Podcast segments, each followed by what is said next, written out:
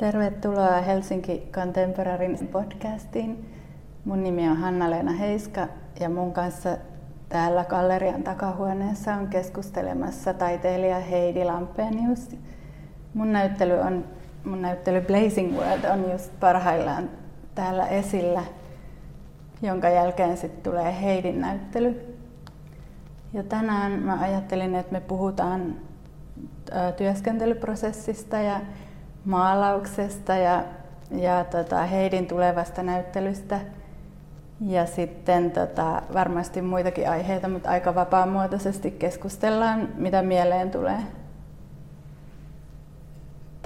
Pitäisikö aloittaa ihan tuosta työskentelyprosessista? Tai hei, mun näyttely on nyt siis 24.10. saakka gallerialla, jonka jälkeen sit avautuu Heidin näyttely. Ja nyt kun sun näyttelyn on muutama viikko aikaa, niin millaisessa tilanteessa työskentely on tällä hetkellä? No, se on ihan hyvässä tilanteessa nyt yllättäen. Mä joudun tekemään aina sen päätöksen, että mä lopetan maalaamisen jossain vaiheessa ja sitten alkaa tämmöinen skarppaaminen ja miettiminen. Mä ehkä näen ne näyttelyt semmoisena stoppina prosessissa, että se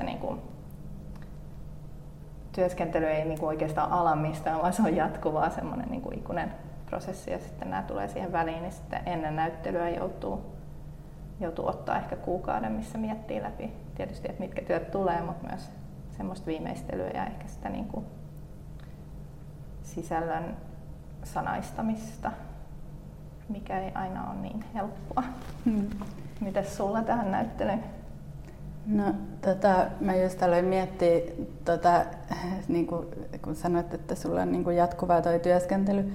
Tavallaan mullakin on, mutta ehkä nämä galleriaan tulevat yksityisnäyttelyt kuitenkin toimii sellaisena tietynlaisena päätepisteenä tai jonain etappina siinä sarjojen, kun mä työskentelen sarjallisesti ja aina teen sellaisen uuden temaattisen kokonaisuuden, mutta kyllähän mä työskentelen useamman vuoden aina. Jopa tämän näyttelyn jälkeenkin työskentelen vielä tämän saman tematiikan ja sarjan parissa. Mutta kyllä mulla on sitten siinä välissä sellaisia taukoja just nimenomaan maalaamisesta tai piirtämisestä, kun mä työskentelen ton Minna Tervomäen kanssa ja se työskentely on sitten tietysti aika erilaista. Ja sitten nyt aletaan tekemään videoteosta, jonka kuvaukset on joulukuussa, niin se katkaisee ainakin tuon maalaamisen sopivasti. Haluatko puhua jotain sun teemoista?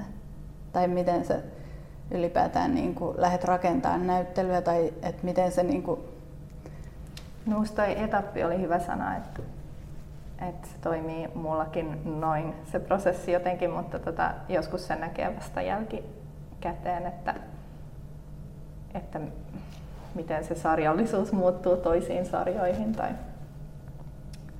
mulla on luonto tosi vahvasti aiheena.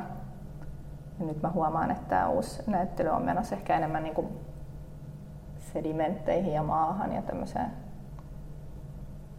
verrattuna viime näyttelyyn, joka oli enemmän ehkä avaruudessa ja näin, että ne asiat muuttuu siinä matkan varrella jotenkin luonnollisesti. Ja sitten tässä vaiheessa ne kristallisoituu tai huomaa, että mitä tässä on tapahtunut. Niin, sä olit just ton Mika Hannulan kanssa kirjoittamassa sitä keskustelua. Ainakin joiltain osin se auttaa ehkä jotenkin konkreettisesti tai kokoamaan sitä ajatusta. Ainakin mulla, mä en tiedä miten sulla, mutta mä jotenkin itse koen, että tässä näyttelyn loppuvaiheella aina kun kirjoitetaan sitä, tai avataan sitä työskentelyä kirjoittamalla, niin se jotenkin kokoaa ajatukset hyvin yhteen.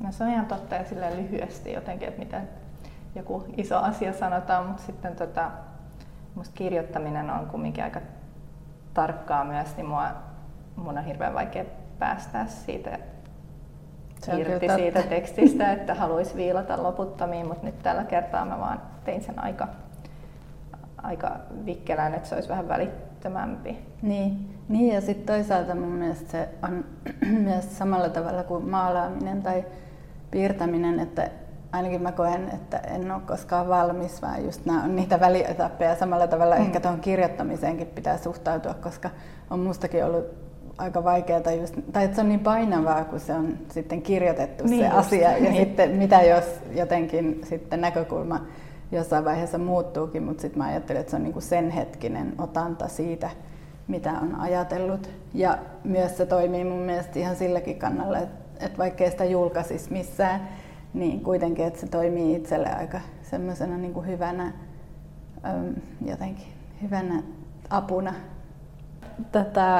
Mä kävin tässä joku aika sitten sun työhuoneella ja sitten tuli muutenkin puhetta sun työskentelytavasta tai itse asiassa työskentelypaikasta ja näytit kuvia siitä, että sä oot siellä saaressa työskennellyt, niin haluatko jotenkin kertoa sitä, että mitä se merkitsee niin kuin sulle tai miten se niin kuin limittyy sun vaikka tuohon tematiikkaan?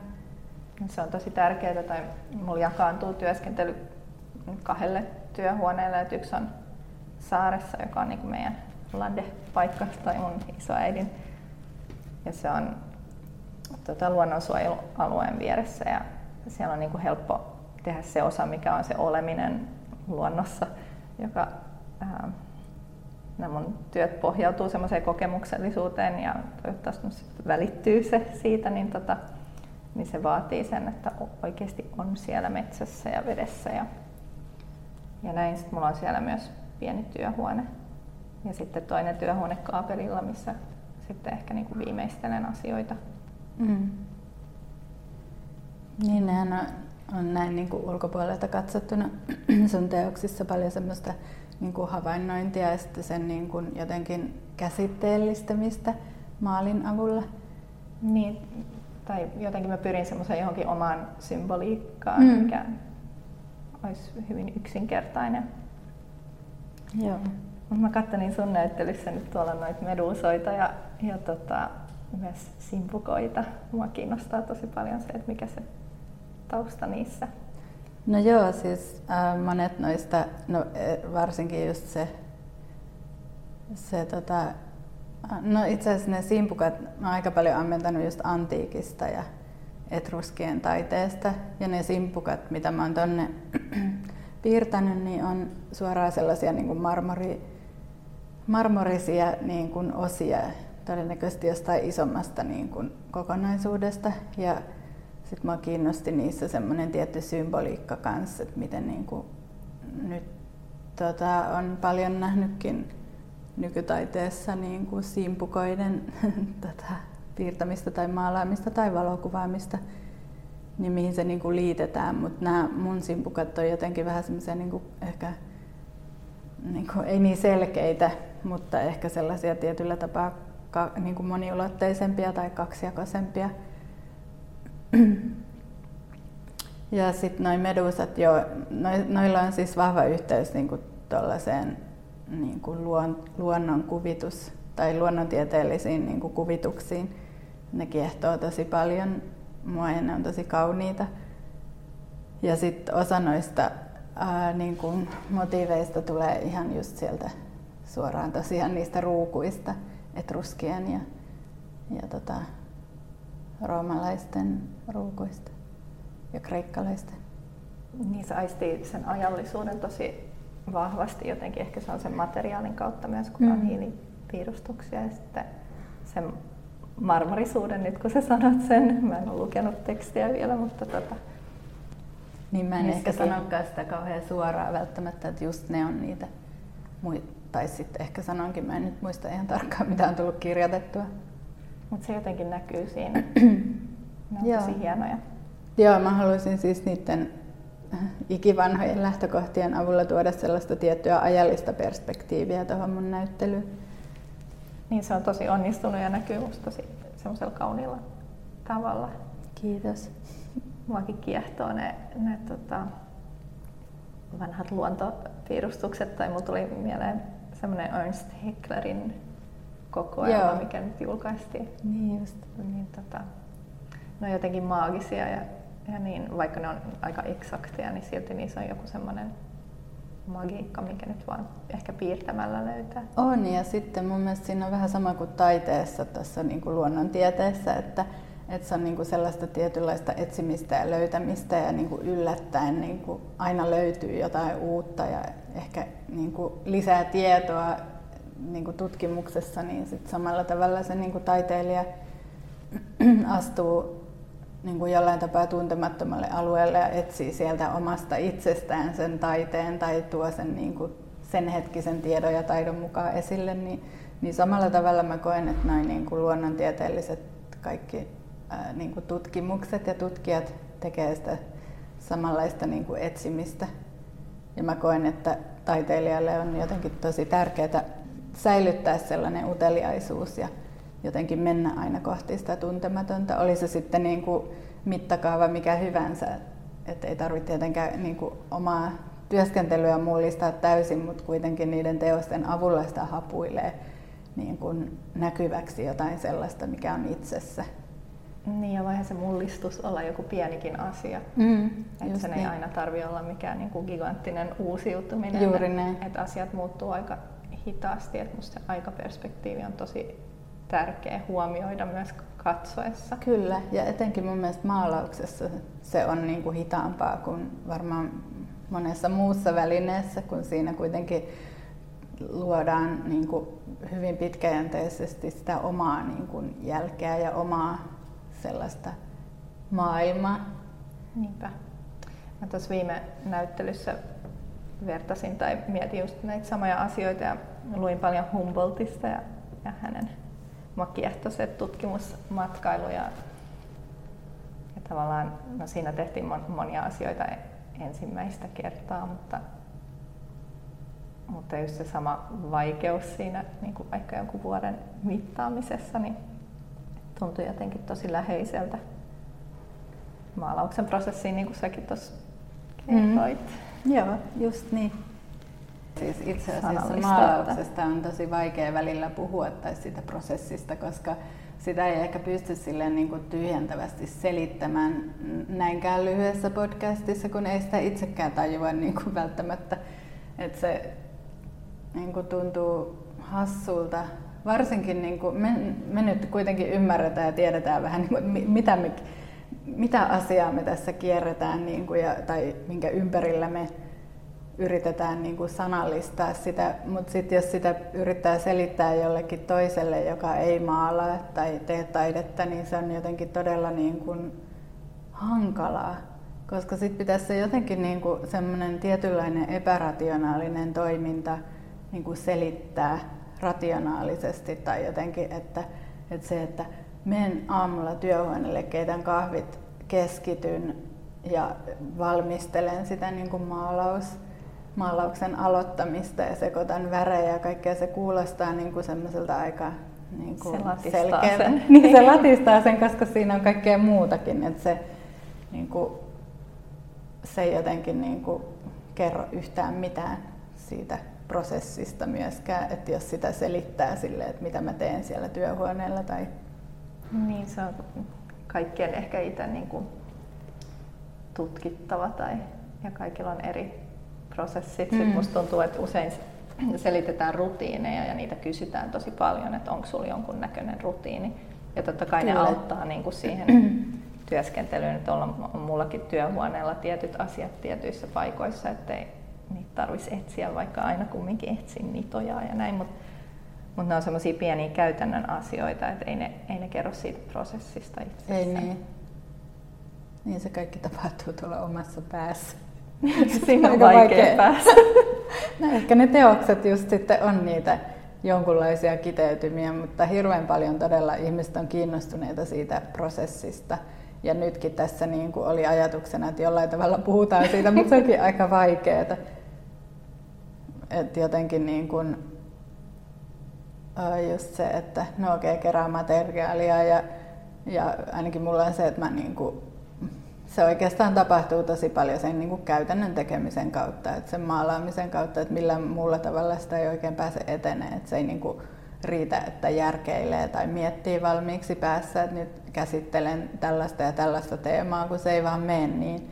Että mulla on niinku kiinnostuksen kohteet ja lähtökohdat, esim. Tässä näyttelyssä toi Virginia Woolfin Orlando ja sitten Margaret Cavendishin Blazing World, kirjat ja niihin liittyvä tutkimus ja keskustelu, ne on lähtökohtana, mutta se mitä tuolla nyt on esillä on sitten niin kuin ihan oma maailmansa, että se niin kuin oma ajattelu ja tekeminen muuttuu siinä niin kuin prosessin edetessä niin paljon. Ja sitten mä oon kyllä kuullut, että jotkut pitää jotain työpäiväkirjaa, mutta mäkin olen joskus yrittänyt, mutta siellä on jotain 2 sanaa.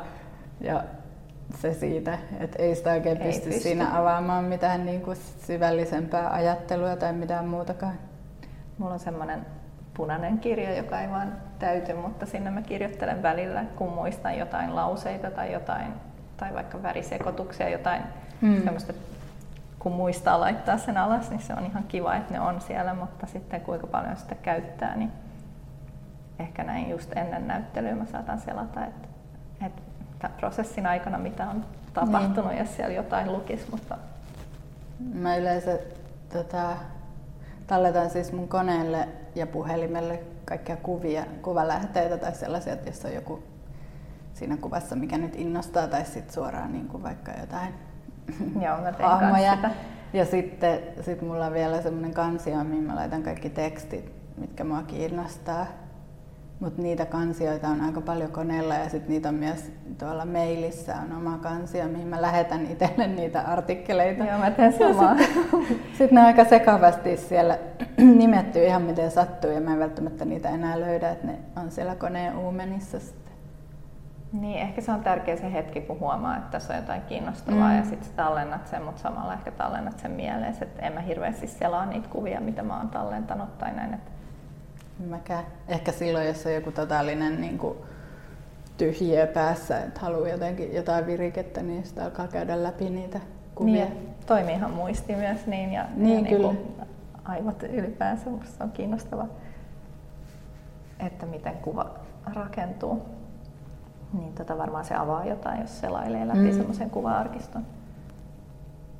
Niin se välillä kyllä turhauttaa, ettei voi kaikkea muistaa. Ettei ne kaikki kuvat ole täysin tallettunut päähän tai jotenkin ne ajatukset, mut joo.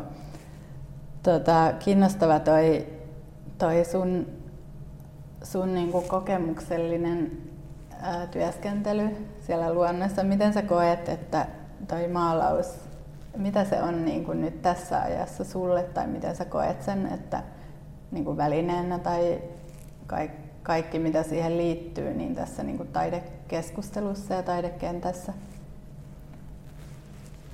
No, tuossa on ehkä monta kysymystä nyt samassa. Mulle se nyt on tärkeä väline, koska sillä mä oon kehittänyt tätä omaa kieltäni. Ja sehän on uniikki väline myös, että sillä pystyy sanomaan sellaisia asioita, mitä ei muilla medioilla pysty mun mielestä. Ja se on niinku fakta. Kaikki maalarithan sanoo näin, mutta... No, mutta se nyt on niin. Aika totta, että... Siinä on myös jotain tosi maagista. Ja ehkä se sopii tähän mun ajatuksiin myös se, että miten maalaus avautuu sitten katsojalle, että sekin vaatii aikaa. Niin. Jos on niinku ajallisuudesta. Kyllä. Puhutaan. Ja sitten ehkä ihan niin kuin noin, ainakin mun mielestä on äärimmäisen kiehtovaa kaikkien pigmenttien alkuperät ja kaikki toi niin kuin, että miten ne liittyy sellaiseen niin kuin tuhansia vuosia vanhan traditioon ja miten se niin kuin jotenkin vielä niin kuin tässä ajassa kiehtoo niin kuin ainakin itseä ja ilmeisesti monta muutakin maalaria se niin kuin historia myös ja lähtökohta, mutta sitten myös ihan se, että miten niin kun maalausta katsoo, että miten se niin kun vaikuttaa sen niin kun edelleen tosi voimakkaasti, että käy jossain museossa katsomassa jotain niin kun monta sataa vuotta vanhaa maalausta ja sitten niin kun yrittää jotenkin pohtia, että miten se taiteilija on tehnyt sen tai mitä se on, niin kuin, millainen se maailma on silloin ollut, kun se on tehnyt. Ja nyt meillä on tämä niin kuin hieno maalaus tässä jäljellä siitä ajasta ja kaikki se, mitä se niin kuin edustaa tässä ajassa, on jotenkin tosi kiehtovaa. Et en tiedä, miten niin kuin millä muulla välineellä saisi sitä sellaista niin kuin tiettyä niin kuin samanlaista niin kuin kosketuksen välittämistä. Niin kuin jotenkin mä ajattelen sitä myös eräänlaisena aikakoneena, sitä maalausta, että se tuo meille jonkun tähän hetkeen jostain niin kuin vuosisatojen takaa. Aivan. Se, että maalaus katsotaan niin kuin vanhaksi metodiksi, niin voihan se rinnastaa vaikka tanssiin, joka varmasti on yhtä vanha, että ei tanssia olla kyseenalaistamassa ja tappamassa koko ajan. Et voihan se niin kuin ikä myös vahvistaa sitä niin, metodia ja se historia siinä. Niin ja onhan maalaus muuttunut vuosisatojen myötä tosi paljon, tai sen merkitys tai sen niin kuin paikka niin kuin taidekentälläkin myös ja yhteiskunnassa, tai se merkitys. Ja samoin niin kuin taiteilijan asema yhteiskunnassa muuttuu koko ajan ja on, tai että sillä on niin kuin eri vuosisatoina ollut erilainen merkitys. Ja ihan kiinnostavaa, niin kuin mitä se nyt, mä koen niin kuin jotenkin, että me eletään, tai siis en koe, varmaan moni muukin kokee, että eletään jonkunlaista murrosvaihetta tässä, kun on toi kaikki niin kuin sosiaalinen media muuttuu, josta on tulossa toi niin kuin erilaisia, tai siis että syvennytään siihen niin kuin keinotodellisuuteen ja se tuo oman lisänsä siihen, että miten niin kuin maalaus tulee muuttumaan ja sitä myötä ja miten niin kuin muutenkin taiteilija-asema. Mutta se, mitä mä yritin niin kuin tässä miettiä maalauksen merkityksestä, mikä on tosi jotenkin alkukantainen mun mielestä tekijälle ja katsojalle, just sen materiaalin kautta ja se, miten niin kuin taiteilija on levittänyt sitä väriä sille maalauspohjalle. Ja sen katsominen voi olla todella niin kuin semmoista niin kuin jonnekin tosi niin kuin primitiiviseen olemiseen niin kuin, koskemista tai siihen niin kuin, tavoittaa jotain sellaista, mitä ei välttämättä just pysty sanallistamaan, kun katsoo jotain maalausta. Sä puhuit aikaisemmin siitä Dietrichsenin taidemuseon pienestä maalauksesta, joka teki suhun tosi suuren vaikutuksen. Ja tosiaan niin kuin mä mietin myös sitä, että kun mä katson jotain, no oli se sitten nykymaalaus tai joku vanhempi maalaus, että mä huomaan, että siinä on joku tietty imu jossain tietyssä teoksessa, että minkä takia mä haluaisin katsoa sitä tosi pitkään tai miksi se viehättää mua, niin mä koen, että se koskettaa jotain sellaista aluetta, jota mä en välttämättä pysty niin kuin analysoimaan rationaalisesti. Joo, nämä arkaiset muistikuvat on just se, mitä mä tavoittelen niin kuin omassa tekemisessäni ja musta ehkä maalauksen ja muistin semmoinen yhteys on tosi tärkeä tuossa, että maalauksella pystyy jotenkin tavoittamaan semmoisia alueita ehkä muistissa, mitkä avautuu just maalauksen kautta. Niin, ne tulee jostain syvältä alitajunnasta mahdollisesti ne tunteet. Mutta mäkin työskentelen itse siis todella voimakkaasti intuition kautta, että niin kun mulla ei ole todellakaan mitään niin kuin käsitystä siitä kokonaisuudesta silloin, kun mä aloitan sen vaikka tiettyyn näyttelyyn liittyvän prosessin. Ja jotenkin mä koen, että se intuitio on tärkeää sitäkin kautta, että vaikka mulla on ne jotkut tietyt aika selkeät lähtökohdat, niin mä kuitenkin haluan mennä niistä sitten niin kuin poispäin tai niin kuin syventyä itseeni ja kaivaa ne asiat itsestäni ulos, mitkä niin kuin mä koen, että liittyy siihen, että mä en edes yritä välttämättä siinä niin kuin prosessin aikana mitenkään järkeistää niitä. Et sit aina loppuvaiheella, kun kirjoitetaan, niin sitten jotenkin pystyy kokoamaan sen niin kuin ajatuksen selkeämmin, varsinkin kun näkee, että mitä on tullut tehtyä ja millä tavalla ne asettuu yhteen ne teokset siinä kokonaisuudessa. Niin musta maalauksessa liikutaan aika hienosti ajassa, että niin kuin tavallaan vahvasti nojataan siihen historiaan, mutta samalla tietysti maalataan nykymaalausta tulevaisuutta. Ei taidehistoriaa, mutta musta maalauksessa asiat pyörii niin kuin muistin, ajan ja itse sen niin kuin materiaalin ympärillä tosi vahvasti. Niin maalauksessa ehkä ongelmana on se tietynlainen hitaus myös katsomisessa, ei tietenkään kaikkien maalausten suhteen, mutta mahdollisesti just se, että sen niin kuin maalauksen kanssa pitää olla, jotta se avautuu jollain tavalla.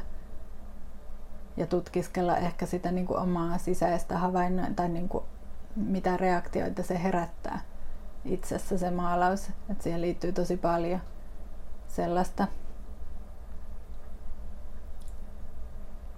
Mutta myös siihen tekemiseen liittyy paljon. Et sehän tosiaan, niin kuin puhuttiin aikaisemmin, niin maalauksen tekeminen vaatii kyllä paljon kärsivällisyyttä ja harjoittelua myös, tai tekemistä. Et vaikka mäkin maalaan kertamaalauksella, että se yksittäinen maalaus saattaa tulla aika nopeasti, mutta sitä on edeltänyt kymmenien vuosien työ. Ja kaikki se, mitä mä oon tehnyt aikaisemmin, vaikuttaa tietenkin tähän hetkeen. Ja sitten se, että vaikka maalaan kertamaalauksella, niin mä onnistun aika harvoin kuitenkin, tai saan sellaisen teoksen, joka tuntuu jossain. Joo, kuulostaa tutulta. Se parhaimmillaan se maalauksen katsominen voi olla tosi meditatiivista, että siinä ollaan niin kuin aika hienovaraisten asioiden kanssa tekemisissä. Tai että se, että miten se katse kiertää siinä niin kuin maalauksen pinnalla. Mutta mulle kyllä itse asiassa maalauksen tekeminenkin on tosi meditatiivista. Että se vaatii semmoisen tietynlaisen niin kuin keskittymisen ja häiriöiden poistamisen tai sitten niiden häiriöiden niin kuin sulkeminen vaan omasta mielestä ulos, ettei reagoi mihinkään ulkoisiin ärsykkeisiin, kuten vaikka johonkin meluun tai johonkin tollaiseen. Ehkä tuossa on yksi mun mielestä maalauksen tärkeyteen liittyvistä asioista on myös katsominen. Ja musta maalauksen ei tarvitse opettaa mitään, mutta opettaahan se siinä tavallaan sitä katsomista, että varsinkin nyt kun meillä on niin paljon informaatiota ja kuva on jotenkin niin vahva niin ärsyke koko ajan ja semmoinen niin kuin totuuden tulkinnan väline tai semmoinen niin kuin taiteilijan ammatissa musta on tärkeää se, että sä tiedostat sen katsomisen. Miten se toimii? Miten mä sanon tämän fiksusti? Katsomisen mekaniikat. Niin, katsomisen mekaniikka. Et se on musta semmoinen, mikä opitaan tässä niinku vuosien saatossa. Et se sisältyy sit siihen maalaukseen kyllä, ja se tavallaan sen niin, takia ne avautuu niin kuin ne avautuu. Juuri näin. Niin, eli tekijä niinku kuitenkin tietenkin niinku omilla valinnoillaan johdattaa sitä katsomistakin. Totta kai. Ja just tää on niinku osa ammattitaitoa ja hyvin siis kiteytetty. Mutta miten sä muuten itse suhtaudut siihen, että ihmiset tulkitsee kuitenkin viime kädessä niin kuin omien lähtökohtiensa kautta niitä teoksia ja haittaako sua, jos ei lueta näyttelytekstiä tai miten sä, myös tähän liittyy jatkokysymys, miten sä itse toimit, kun sä menet näyttelyyn, luetko sä näyttelytekstin tai haluatko ottaa selvää, mitä taiteilija on ajatellut? No, riippuu ehkä siitä, että tunnenko mä taiteilijan työskentelyn ennestään, mutta mä mielelläni en lue tekstejä. Et musta se on tosi tärkeä se ensikohtaaminen ja se kokemus sen teoksen edessä, oli se sitten maalaus tai mikä videoteos tai veistos tai mikä tahansa. Mutta sitten jälkikäteen yleensä otan tekstit mukaan ja lueskelen ne sitten rauhassa ja sitten pystyy uppoutumaan myös siihen taiteilijan ajatuksiin ja ehkä verrata niitä omiin sitten. Musta se on kiinnostava lisä. Mutta miten sitten sun omien töiden kohdalla? Omien töiden kohdalla niin mulla on ehkä semmoinen kumminkin pyrkimys ehkä oman yksityisen kautta semmoisen yleiseen, joka sitten avautuisi katsojan yksityisen kautta. Että se olisi se mun toivomus, että jos mä ajattelen vaikka kokemusta siitä, että miltä mänty tuoksuu, niin se on mun oma kokemus, mutta mä yritän yksinkertaistaa sen, että se mahdollisimman niin kuin abstraktina pystyisi avautumaan sitten yleisemmällä tasolla, joo. Mutta just tuossa mun mielestä se, että tulee just se, mitä itse mietin, just se, että jos se on mulle itselle merkityksellinen se mun teos, niin kyllä se todennäköisesti voi olla jollekin toisellekin tai tavoittaa jonkun toisen. Niin niin kuin samalla tavalla just toisen niin kuin männyn tuoksun kokemus sulle voi olla tunnistettavaa myös jollekin toiselle. Niin, tämä liittyy niihin arkaisiin muistikuviin mulla, tai mä uskon, että me kaikki, että meillä on tämmöinen jaettu tieto. Mitä mä yritän. Kollektiivinen alitajunta. Alitajunta. Joo. Miten sä muuten ruokit sitä itse, että mistä ne tulee, miten sä niin kuin ihan konkreettisesti työskentelyssä, että miten sä niin kuin visualisoit sen männyn tuoksun, tai miten sä suhtaudut, tai miten sä saat kaivettua sen niin kuin omasta alitajunnasta? Onko sulla jotain metodeja siihen? No, mäkin työskentelen niin kuin intuitiivisesti, että sit se tulee siitä olemisesta, että mä olen tosi paljon luonnossa, että se tulee niin kuin siitä mun omasta kokemuksesta. Ja sit mun pitää vaan vahvasti uskoa siihen, että se välittyy. Niin, luottaa siihen intuitioon, että se kantaa. Niin, ja sit mä nyt on tässä vuosien saatossa yrittänyt kehittää semmoista omaa kieltä. Mä oon puhunut niistä aaltopituuksista ja sen kautta yritän välittää tätä jotenkin, semmoinen resonointi. Mä aika paljon sitten niin kuin tämän maalaamisen ohessa sitten luen kirjallisuutta, niin kuin tutkimusta. Tietysti just ostin sen sienikirjan, mutta ylipäänsä näistä mun kiinnostuksen kohteista ja sitten myös tieteestä, luonnontieteistä ja ihan niin kuin molekyylitasolle, että miten asiat toimii. Mutta mä en niin kuin halua kuvittaa sitä. No just niin. Vaan. Että ne kuitenkin sitten niin kuin jää tavallaan sulle niin kuin jonnekin muistiin ne tekstit ja sitten ne tulee. Niin, sitten mun pitää vaan luottaa siihen, että ne kaikki jotenkin tulee siinä itse maalausprosessissa ja teossa, mikä ei niin kuin mulla ole millään tavoin suunniteltu, vaan se tapahtuu siinä, kun se tapahtuu. Ja mullakin niin kuin sitten paljon jää tonne varastoon. Nyt en näytä kaikkea, mutta... Sä et tee mitään luonnoksia myöskään? En. Mä saatan luonnostella jälkikäteen niin kuin valmiista maalauksesta luonnokseen. Aika hauska.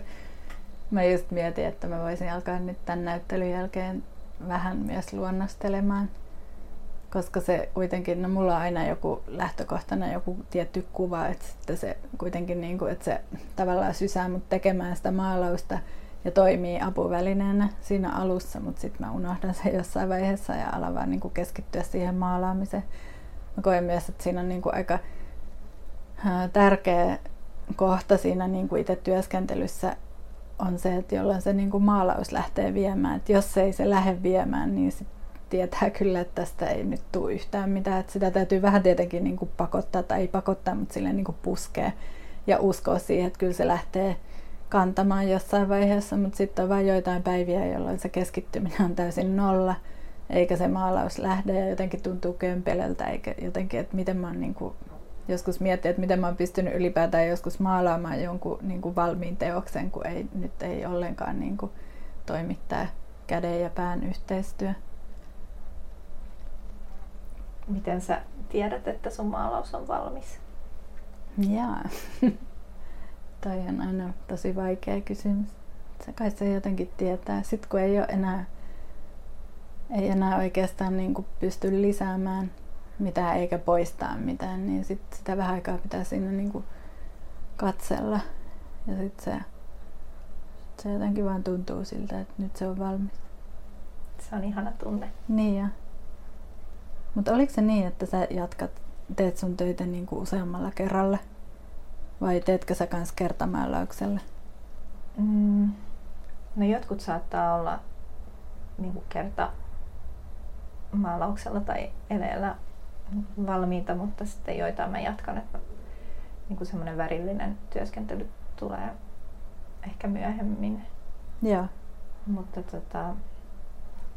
mä näen aika nopeasti, että kannattaako tätä jatkaa tai menikö sitä pilalle niin, tai väärille raiteille. Niinpä.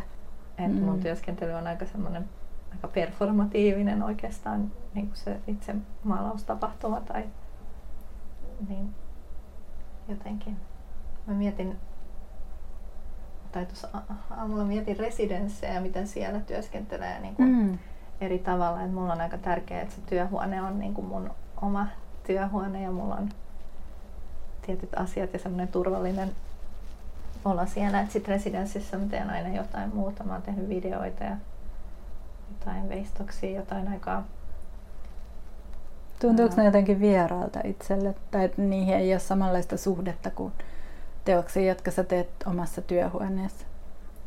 Ei, kyllä on osa on siinä tietysti se mun taiteilijuus, mutta ehkä se on se ympäristö, joka sitten jotenkin tuntuu, että se vaatii aina eri. Mm. Ja siinä tulee erilaisia ärsykkeitä.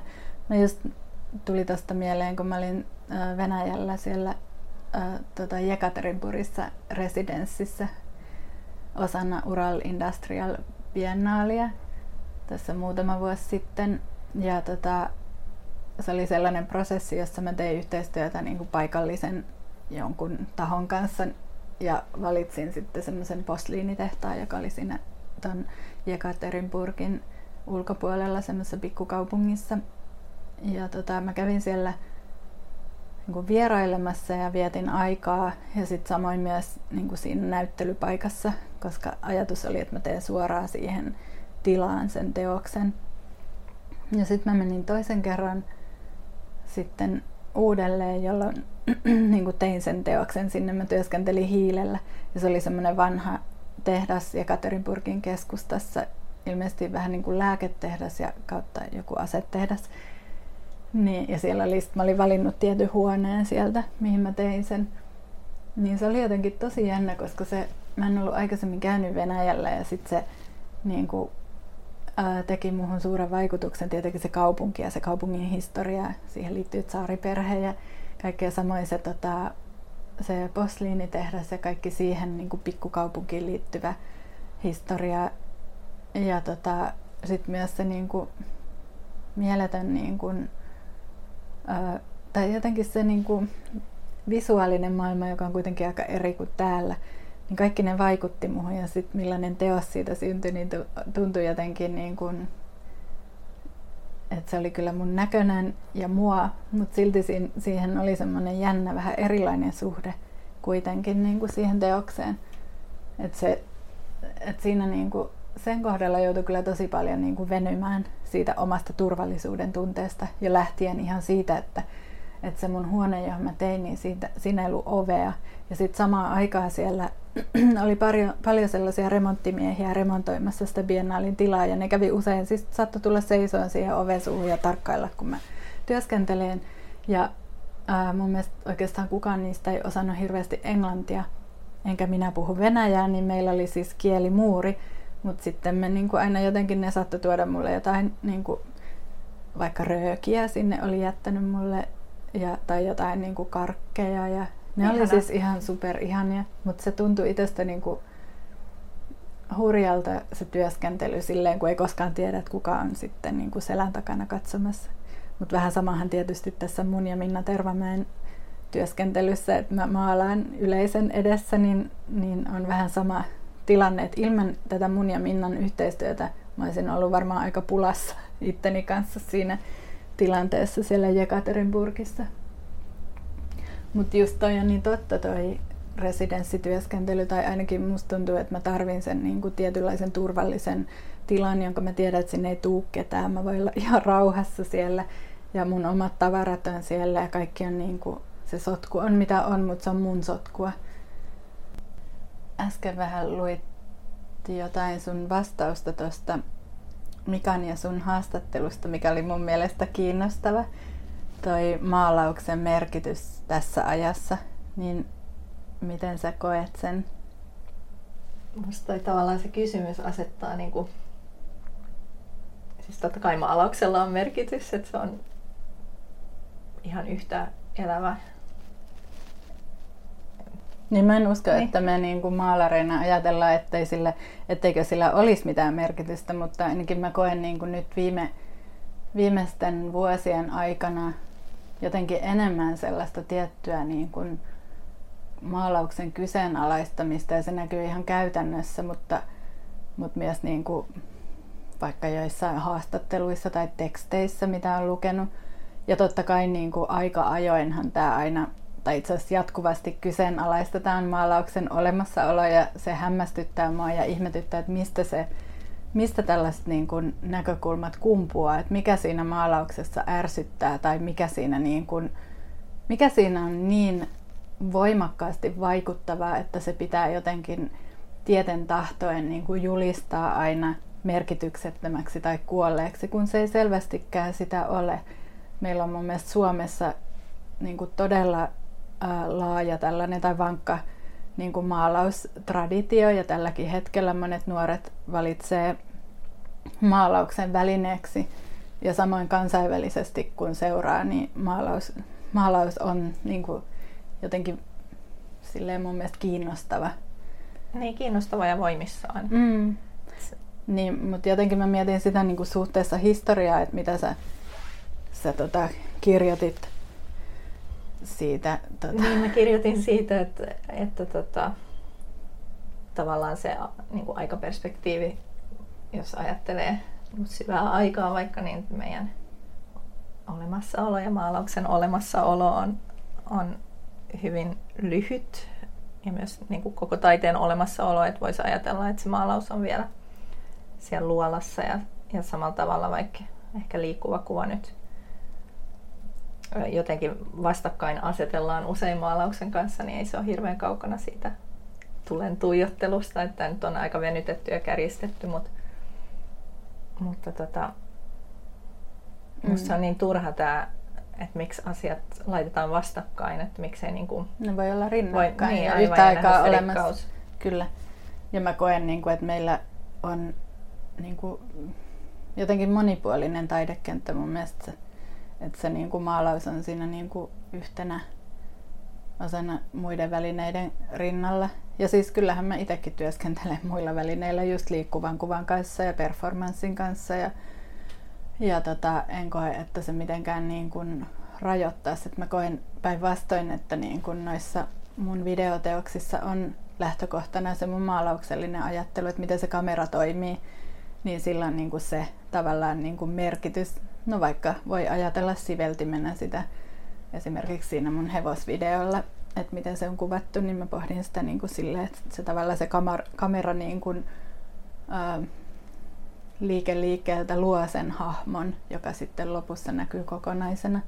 Aivan, että se niin kuin valinta on perusteltu. Ja kyllä. Niin kuin tietysti maalauksessa pitää osata perustella se, että miksi maalaa tai miksi just.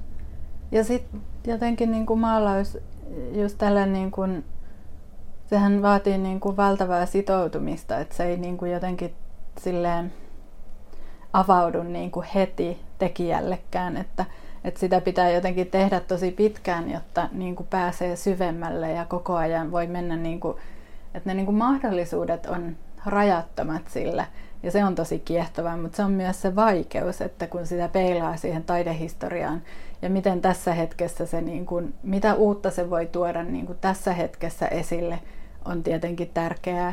En mä usko, että sitä tarvii niin aktiivisesti miettiä koko ajan, mutta kuitenkin se niin kuin, jotenkin ottaa huomioon, varsinkin jos on lukenut taidehistoriaa, ymmärtää, että mitä kaikkea siellä on tehty, niin millä tavalla se maalaus puhuttelee tässä ajassa niin kuin tekijäänsä myös, koska se, että se on tekijälleen merkityksellinen, niin sitten todennäköisesti mahdollistaa sen, että se on katsojallekin jollain tavalla merkityksellinen. Voi olla ihan eri tavalla, mutta kuitenkin, että siinä on se joku lataus ja syy, miksi se on tehty sillä tavalla, kun se on tehty.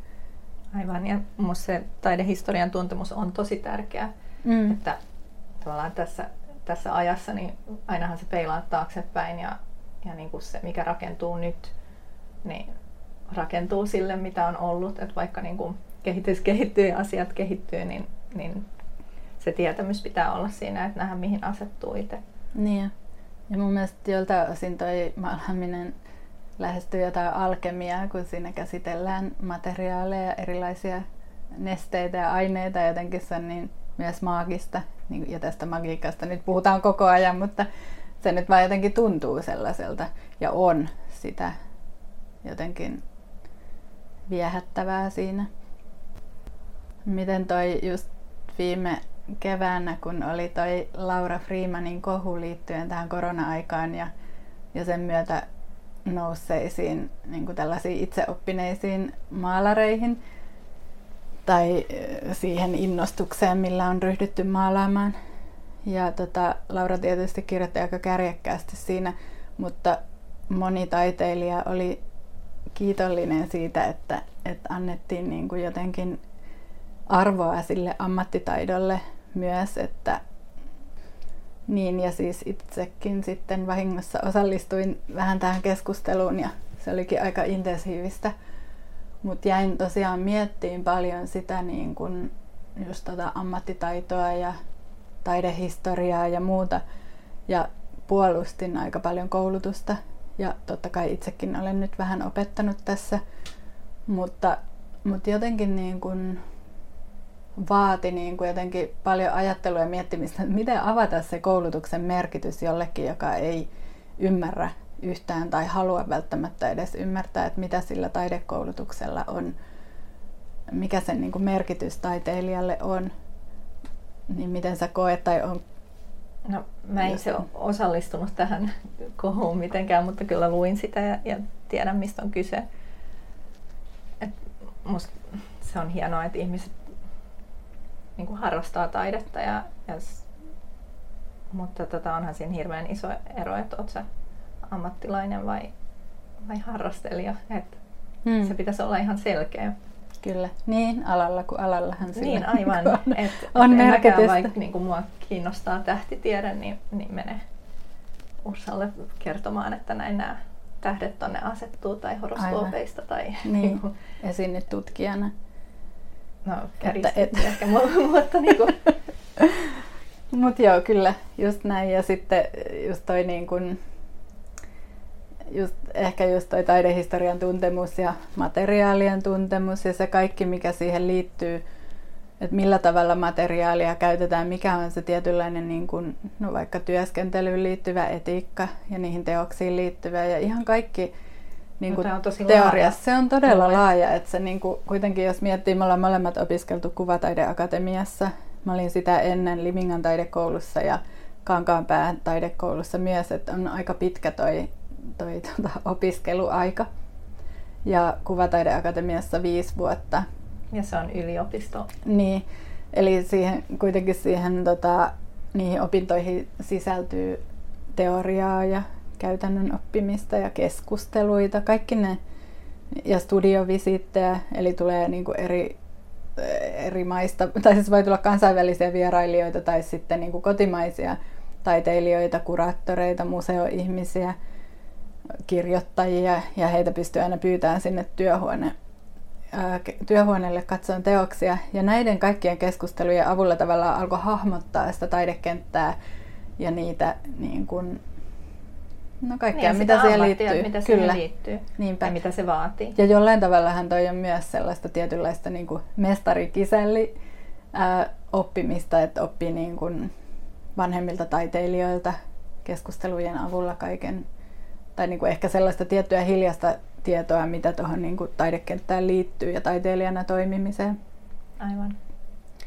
Niin jotenkin tuntuu itsestä ainakin vähän hassulta se, että ei todella ole itsestään selvää monellekaan, että miten paljon asioita liittyy taiteilijana toimimiseen.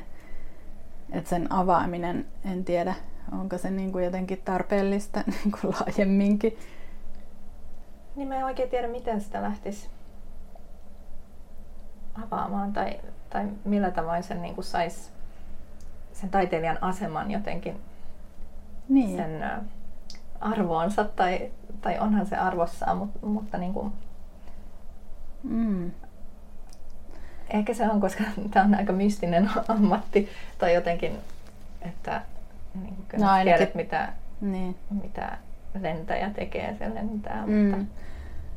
Mutta no ainakin siis taide kiinnostaa ihmisiä, kuvataide, jos ajattelee ihan puhtaasti niin kuin tilastojen perusteella, niin ennen koronaa museoissa ja gallerioissa ja kuvataidekohteissa oli 2019 oli 4,8 miljoonaa kävijää. Niin kyllähän se kertoo siitä, että ihmisiä todella kiinnostaa kuvataide. Et jotenkin se niin kun Tuossa viime kevään keskustelussa ainakin haluttiin myös laittaa johonkin tiettyyn semmoiseen niin kuin elitistiseen marginaaliin, mitä se ei mun mielestä ole. No ei se noilla numeroilla ole. Ei, mutta kuitenkin jostain syystä halutaan pitää yllä sellaista tietynlaista narratiivia, jossa taiteilijat on elitistä ja vartioi sitä niin kuin taidekenttää mustasukkasena ja eikä päästä ulkopuolisia sinne, että pitää tulla jotain tiettyä kautta.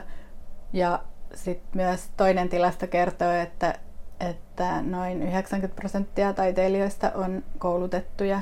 Että onhan silläkin joku merkitys sitten sillä koulutuksella, jos noin paljon on koulutettuja. Että mun mielestä kuitenkin kyllähän sinne kentälle pääsee ilman koulutustakin, mutta se on varmasti paljon vaikeampaa just sen takia, koska kuitenkin se niin kuin taiteilijana toimiminen vaatii jonkunlaista tiedostamista, mitkä on ne niin kuin keskustelut ja miten toimitaan, niin niiden niin kuin ottaminen tai niistä selvää ottaminen yksin voi olla aika työlästä ja suorastaan jopa mahdotonta, jos ei tunne ketään niin kuin entuudestaan.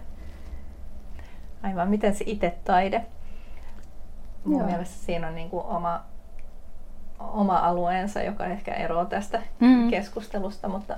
Joo, itse asiassa jotkuhan otti ton itse taiteen esiin viime keväänä myös näissä keskusteluissa, mutta joo, siis sillähän on ihan selkeä semmoinen oma kaanoninsa ja paikkansa. Niin. Ja myös historiansa. Kyllä, just niin. Ja se mun mielestä on niinku osa taidekenttää, ihan selkeästi oma osansa. Tai semmoinen osa-alueensa. On tärkeäkin osa. Siis on, todellakin. Ja inspiroiva osa myös. Mutta siinäkin ehkä ne taiteilijat on tehnyt sen aika selkeästi semmoisen niinku valinnan, että ne on itse taiteilijoita, niin, ne elämänvalinta, niin kyllä. Mun mielestä me ollaan tehty. Kyllä. Että se tulee kuitenkin niin kuin jonkunlaisen tiedostamisen kautta, että se ei ole välttämättä, tai varmasti ajaudutaan siihen, mutta kuitenkin jollain tavalla tiedostetaan se niin kuin oma tekeminen suhteessa niin kuin muuhun kenttään. Mutta ehkä tässäkin sitten niin kuin aika näyttää, että mitä jää taidehistoriaan.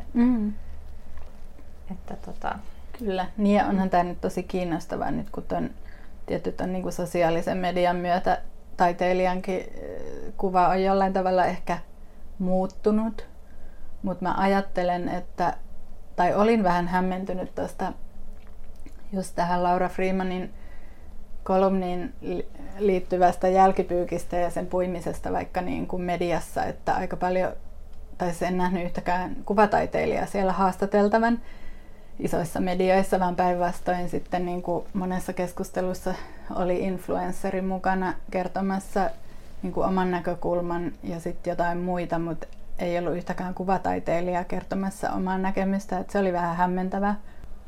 Se olisi ehkä pitänyt sanoa, että sen takia siellä keskustelussa ei esiintynyt ammattitaiteilijoita, koska se ei ansaitse sitä aikaa. Mutta mun mielestä kyllä ansaitsee. Kuitenkin niin kuin taiteilija pystyy puhumaan siitä omasta ammatistaan, että on se nyt vähän hämmentävää, että siitä puhuu kaikki muut kuin, kuin ne, ketkä ovat siinä niin kuin asian ytimessä. No ehkä sen olisi vaan voinut just vaieta kuulijaksi. No niinhän se vaiettiinkin suurimmaksi osaksi. Jotenkin se on niin älytön. Ja sitten se, että se kysymyksen asettelu keskittyy enemmän mediassa siihen, että kuka saa olla taiteilija, eikä siihen, että oltaisiin kerrankin puhuttu siitä taiteilijan asemasta yhteiskunnassa, siitä, että miten niin kuin nyt just kun ollaan eletty tätä korona-aikaa, miten se on vaikuttanut kuvataiteilijoihin vaikka. Mutta ei, sen sijaan me kuultiin kaikkea muuta ja etupäässä syytteitä elitismistä ja norsunluutornista huutelusta. Et se tuntui kyllä hieman epäreilulta, jos miettii, että kuitenkin aika moni taiteilija elää siellä köyhyysrajalla. Ja sitten meitä moralisoi amerikkalaisen kaupallisen suuryhtiön alustalla toimiva influenssari, joka tienaa todennäköisesti monikymmenkertaisesti enemmän kuin se kuvataiteilija, niin se minusta tuntui hieman epäreilulta tässä asetelmassa. Mutta totta kai niin kuin toi sosiaalinen media on muuttanut sitä niin kuin taiteilijuuttakin. Miten sä koet sen? Sä oot aika aktiivinen vaikka Instassa? Joo.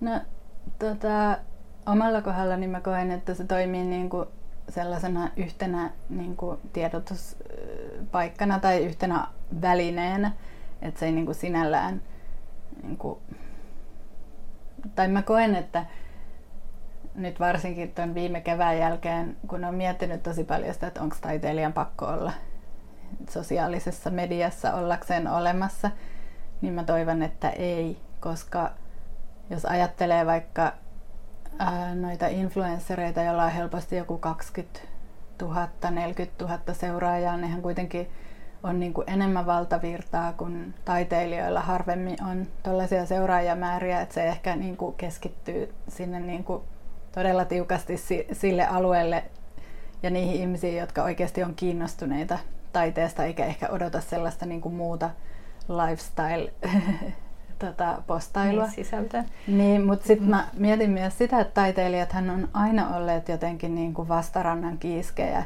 suhteessa vaikka just tommoseen niin kuin valtavirtaan. Ja aina vähän menee vastavirtaan, niin siksi mä näen, että taiteilijoiden ei todellakaan tarvi olla siellä niin kuin, tai esiintyä sellaisina niin kuin vaikuttajina sillä tavalla, kun niin kuin yleisesti ajatellaan, mitä influencerit tekee, koska kyse on kuitenkin siitä niin kuin taiteesta ja sen tekemisestä. Mutta tämä varmasti liittyy myös siihen, ihan, että millainen taiteilija haluaa olla. Miten sä ajattelet niin kuin sun omalla kohdalla ton sosiaalisen median? Se ei ole mikään mun lempikanava tai ainakaan niin kuin Instagram, että mulla on tosi korkea kynnys postata sinne mitään, mutta sitten musta tuntuu kumminkin, että jollain tavoin pitää tässä tiedotusmielessä ehkä just olla mukana ja onhan siellä mahdollisuus ehkä jakaa niin kuin omasta elämästäänkin jotain asioita, jotka liittyy niin kuin työskentelyyn, mutta on aika tarkka, että mitä mä sinne postailen. Ehkä sellainen niin kuin tietty tunnustuksellisuus, mikä tuohon liittyy, niin on itselle vierasta, että en näe itseäni niin kuin tilittämässä jostain mistä tahansa asioista siellä niin kuin omalla naamalla, niin kyllä mä koen etupäässä, että ne mun niin kuin, teokset on niitä, joiden kautta mä niin kuin vaikutan, mutta kyllä musta on ihan hauska tehdä storeja ja just lisätä musiikkia jotenkin, niin kuin, näen sen semmoisena aika leikkisenä välineenä, mutta toki, ja myös niin kuin, ihan tällaisena niin kuin inspiraation lähteenä myös, että siellä on, tai musta on niin kuin kiinnostavaa tarkkailla erilaisia ilmiöitä ja trendejä, mitä siellä tulee tai mitä ne algoritmit mulle syöttää siellä. Niin, sehän se vielä on siinä. Mutta se on aika karmivaa kyllä, että miten ne pystyy ohjailemaan sitä omaa niin kuin katsomista. Joo, mutta se on hyvä tiedosta. Mm. Musta on kiva laittaa ehkä jotain työskentelykuviakin välillä, että kun on aika yksin työhuoneella tai siellä saaressa, missä mä työskentelen, niin jakaa jotain semmoista. Mutta Mut musta on myös ihanaa, että mä oon tutustunut paljon uusiin ihmisiin ton Instagramin kautta, että just mun avajaisiin tuli sellaisia ihmisiä, joita mä tunnen vaan niinku tuolta Instagramista tai oon tutustunut. Niin se oli musta jotenkin tosi ihanaa, että löytyy niinku jotenkin aika spontaanisti ja hauskalla tavalla niinku uusia tuttavuuksia ja niin, pidän siitä kyllä tosi paljon. Että ei välttämättä niin kuin ilman sitä tulisi tutustuttua, että se on niin sattumasta kiinni, että sattuuko jonnekin samaan paikkaan ja miten tutustuu niin kuin, livenä. Niin toi on musta helppo ja jännä tapa tutustua ihmisiin. No ehkä just nämä viime vuodet tässä, kun on muuten ollut niin kyllä. Yksinään. Kiitos kaikille kuuntelijoille. Me lopetellaan täältä HC:n keittiöstä tämä meidän podcast. Hyvä, kiitos. Moi.